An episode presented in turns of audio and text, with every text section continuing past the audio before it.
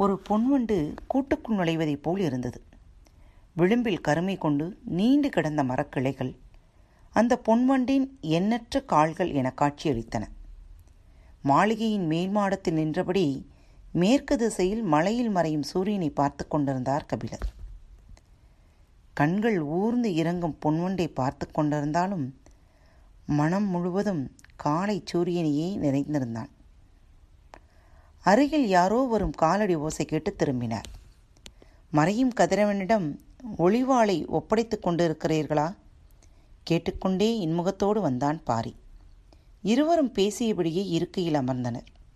பாரி கேட்டான் காலையில் உச்சிப்பாறை ஏறியதும் மேற்கு திசையை பார்த்தபடி காண கிடைக்காத காட்சி என சொன்னீர்களே எதை சொன்னீர்கள்? சற்றே யோசித்த கபிலர் அதுவா? மேலே ஏறியதும் முதலில் கண்ணில் பட்டது கோட்டை சுவரே இல்லாத இந்த நகர அமைப்புதான். இப்படி ஒரு தலைநகர் உலகில் எவ்வியூர் மட்டுமாகத்தான் இருக்கும்? எதிரிகளிடமிருந்து தற்காத்து கொள்ள கோட்டை சுவர் எதுவும் எங்களுக்கு தேவையில்லை. ஏனெனில் எங்களின் ஒத்துழைப்பும் உதவியும் இல்லாமல் யாரும் இந்த பெருங்காட்டையும் மலைமுகடுகளையும் கடந்து இங்கு வந்துவிட முடியாதல்லவா? பாரியின் கேள்வியை ஆமோதித்தார் கபிலர். அதே நேரம் காட்டு உயிர் அதே நேரம் காட்டு உயிரினங்களிடமிருந்து உங்களுக்கு பாதுகாப்பு தேவை. அதற்காகவாவது சுவர் எழுப்பியிருக்கலாமே. அதன் பொருட்டுத்தான் எழுப்பியுள்ளோம். எங்கே எழுப்பியிருக்கிறீர்கள்? என் கண்களுக்கு தெரியவில்லையே. எதுவும் மாயச்சுவர் கட்டியுள்ளீர்களா? பாரி சிரித்தான். உங்களின் கண்களுக்கு தெரிகிறது. ஆனால் அதுதான் சுவர் என்பதை உங்களின் எண்ணம் ஏற்க மறுக்கிறது. கபிலர் உட்கார்ந்த இடத்தை விட்டு எழுந்து பார்த்தார். அவரை கவனித்தபடி பாரி கேட்டான் இந்த காட்டில் எத்தனை வகையான விலங்குகள் இருக்கின்றன என்று யாருக்கு தெரியும்? காட்டு விலங்குகளால் உடைத்து நொறுக்கவோ தாவி கடக்கவோ முடியாத ஒரு ஒரு கோட்டை மதிலை மனிதனால் கட்டிவிட முடியுமா? கார்காலத்தில் மூன்று குழகு தின்ற பெண் யானை எவ்வளவு பெரிய கார்கோட்டையும் தகர்க்கும். அதிங்கத்தை திணற ஆண் யானை கூட்டம் உள்நுழைந்தால் பெரும் மழையும் கிடுக்கிடும். மரமேறி உயிரினங்களால் தாவி கடக்க முடியாத தடுப்புச் சுவரை எழுப்ப முடியுமா? இந்த மலைத்தொடர் வட திசையிலும் தென் திசையிலும் எவ்வளவு தொலைவு நீண்டு கிடக்கிறதோ யார் அறிவார்? இடையில் ஒரு சிறு பகுதியில் பரம்பு நாடு இருக்கிறது. எண்ணிக்கையில் அடங்காத விலங்கு கூட்டங்கள் நாள்தோறும் இடமும் வளமுமாக எங்களை கடக்கின்றன. இவற்றிடமிருந்து பாதுகாக்க எத்தனையோ முறைகளை கையாண்ட எம் முன்னோர் இறுதியாக இந்த நாகப்பச்சை வேலியை பெரும் கோட்டையாக எழுப்பினர். கபிலர் சுற்றுமுற்றும் பார்த்தார். எவ்வியூரின் கடைசி வீடுகளும் தெருக்களும் முடிவடைந்த சிறிது தொலைவில் காடு ஆரம்பமாகிறது. இதில் வேலியோ சுவரோ எங்கு இருக்கிறது என்று யோசித்தபடி நின்றார். பாரி சொன்னான் ஊரின் எல்லை முடிவடைந்ததும் காடு தொடங்குகிறது. இடையில் வேலி எங்கே இருக்கு என்று நினைக்கிறீர்களா? நீங்கள் பார்க்கும் அந்த காட்டின் தொடக்கம் இயற்கையானது அன்று. அந்த தாவரங்கள் தாமாக முளைத்தவை அல்ல. நாங்கள் அறிந்த இந்த பெரும் உலகெங்கிலும் இருந்து கொண்டு வந்து இங்கு முளைக்க வைத்தவை. காட்டிலுள்ள ஒவ்வொரு உயிரும் தின்னக்கூடிய தாவரங்களும் உண்டு. தின்னக்கூடாத தாவரங்களும் உண்டு. நுகரக்கூடியதும் நுகரக்கூடாததுமான பச்சிலைகளும் உண்டு. பற்றக்கூடியதும் பற்றக்கூடாததுமான செடி கொடிகள் உண்டு. நாங்கள் வன உயிரினங்கள் நுகரவும் நெருங்கவும் பற்றவும் முடியாத தாவரங்களை கொண்டு ஒரு பெரும் வேலியை அமைத்துள்ளோம்.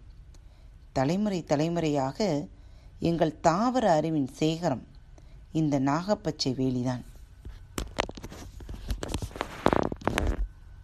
இவ்வளவு எளிதான வார்த்தைகளால் எவ்வளவு பெரிய செய்தியை சொல்லிக் கொண்டிருக்கிறான் பாரி. நம்ப முடியாமல் நின்று கொண்டிருந்தார் கபிலர். இது எப்படி மனிதனால் செய்ய முடிந்தது? அதை செய்ய முடிந்ததால் தான் நாங்கள் எங்கு வாழ்கிறோம். காற்று கூட உள்நுழைய முடியாத இந்த கானகத்தில் ஓரிரு வீரர்கள் காவல் காக்க நாள்தோறும் தூங்கி உயிரோடு எழுகிறோம். எங்கள் குழந்தைகள் மறுநாள் காலை சிரித்துக்கொண்டு விளையாடுகின்றனர். எங்கள் இளைஞர்களின் இதழ்களில் முத்தத்தின் ஈரம் ஊறிக்கொண்டே இருக்கிறது. இது எப்படி? நான் தயங்கி வெளிவந்தன கபிலரின் வார்த்தைகள். வெறிமணம் கொண்ட செடி கொடி மரங்களால் சூழ்ந்து கிடக்கிறது.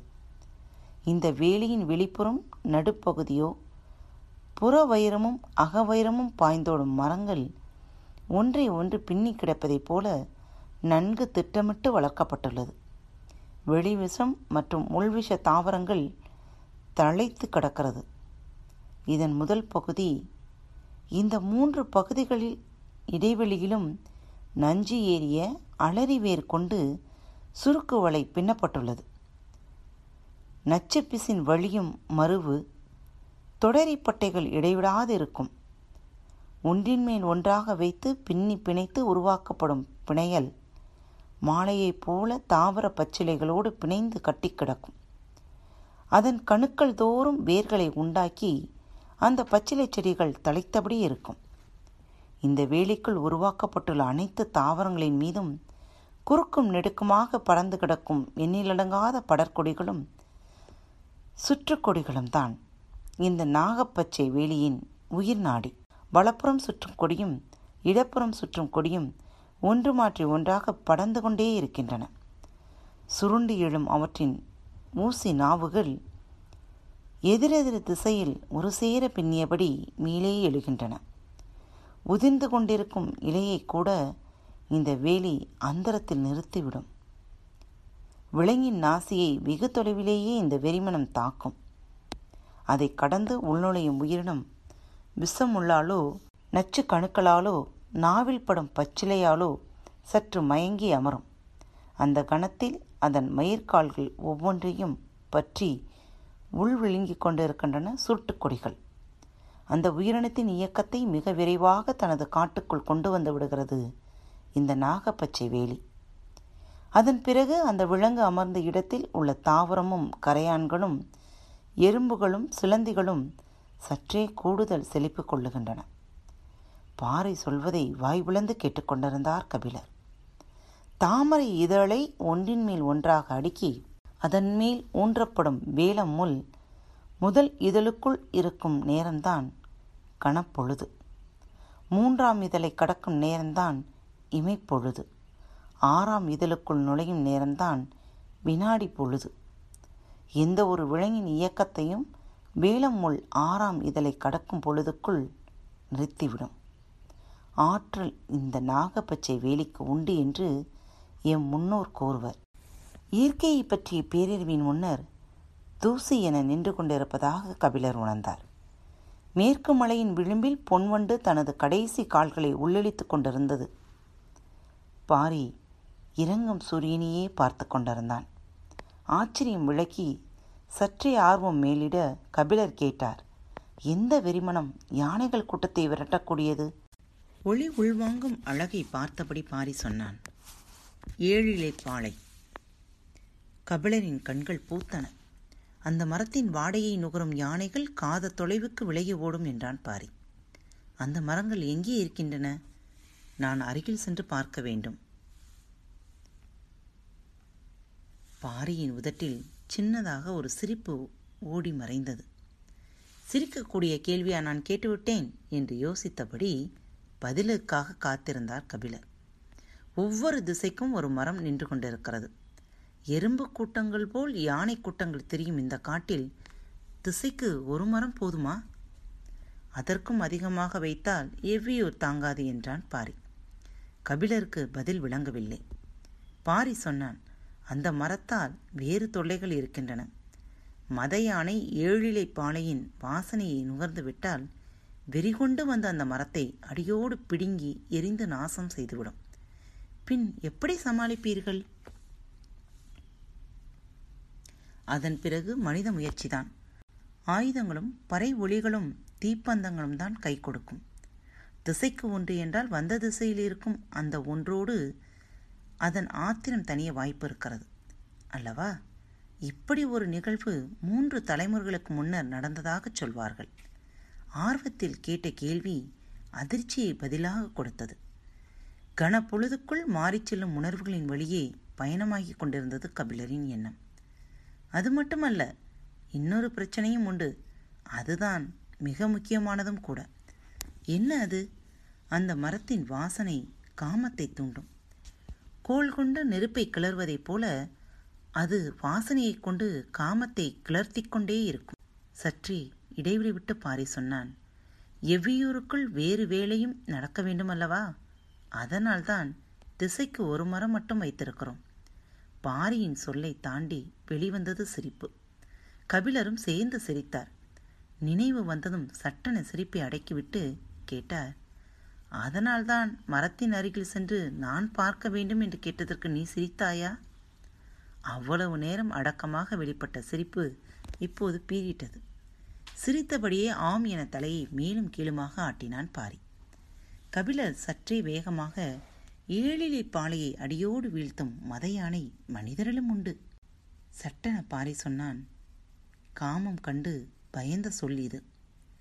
பயம் இல்லை என்று சொல்ல நான் பொய்யன் அல்ல. ஆனால் பயப்பட மாட்டேன் என சொல்ல பொய் தேவையில்லை.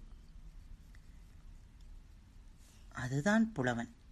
சொல் சுடும்போது சொல்லை சுடுவான். அதுதான் புலவன். சொல் சுடும்போது சொல்லை சுடுவான் என்று சொல்ல கேட்டுள்ளேன். இன்றுதான் சொல்லி கேட்கிறேன். நாளிகை மணியோசை எவ்வியூர் முழுவதும் எதிரொலித்தது. சூரியன் முழுவதும் விழுந்தவுடன் இருள் காட்டின் எல்லா திசைகளிலுமிருந்தும் இறங்கி வந்து கொண்டிருந்தது.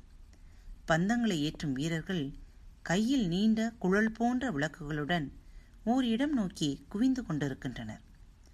பேச்சு எதிர்பாராத கணத்தில் காமத்துக்குள் போனதை பற்றி யோசித்தபடி கபிலர் கூறினார் இரவு வரும்போதே ஏதாவது ஒரு வடிவில் காமத்தையும் அழைத்து வந்து விடுகிறதே. பாரி அசட்டு சிரிப்போடு சொன்னான் ஏழிலை பாலைக்கு இரவு ஏது பகல் ஏது? பரம்பமலை ஏறத் தொடங்கியதிலிருந்து தனது சொல்முறியும் ஓசையை விடாமல் கேட்டுக்கொண்டிருந்தார் கபிலர். பாரி சொன்னான் ஏழிலை பாளையின் அடிவாரத்திற்கு வள்ளியை அழைத்து வந்ததுதான் முருகன் செய்த மிகப்பெரிய தந்திரம். இல்லையென்றால் வள்ளியை ஒரு நாளும் அவனால் இணங்க வைத்திருக்க முடியாது. அவனும் குறுக்கு வள்ளியைத்தான் கையாண்டானா? சற்றே தயக்கத்துடன் ஆம் என்று சொல்லியபடி தொடர்ந்தான் பாரி. முருகன் வேட்டுவர் குளம் வள்ளியோ கொடிக்குளம்.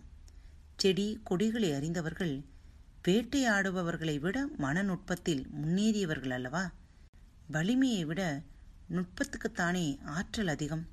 அதனால்தான் முருகனால் வள்ளியின் மனதில் எதைச் சொல்லியும் இடம் பிடிக்க முடியவில்லை. காட்டை அழித்து பயிரிடும் முன் அந்த நிலத்தில் காமம் நிகழ்த்தி மனித குருதி படிந்த தாய் நிலத்துக்குள் முதல் பயிரிடுதலை தொடங்கியவர்கள்தான் கொடிக்குளத்துக்காரர்கள். முதலில் நட்ட வள்ளிக்கிழங்கை தோண்டி எடுக்கும்போது இடுப்பு வழி கண்டு அந்த நிலத்திலே பிறந்தாள் அந்த பெண். விதைத்த இடத்திலே முளைத்தவள் அவள். அதனால் அந்த செவ்வள்ளிக்கிழங்கின் பெயரையே அந்த அழகிய பெண்ணுக்குச் சூட்டினர். வள்ளிக்கிழங்குக்கும் வஞ்சிக் கொடியுமே பெண்ணாக மாறிய பேரெழில் கொடி குளத்துக்கு உரியது. செடி கொடிகளை அறிந்தவர்களை எளிதில் ஈர்க்க முடியாது.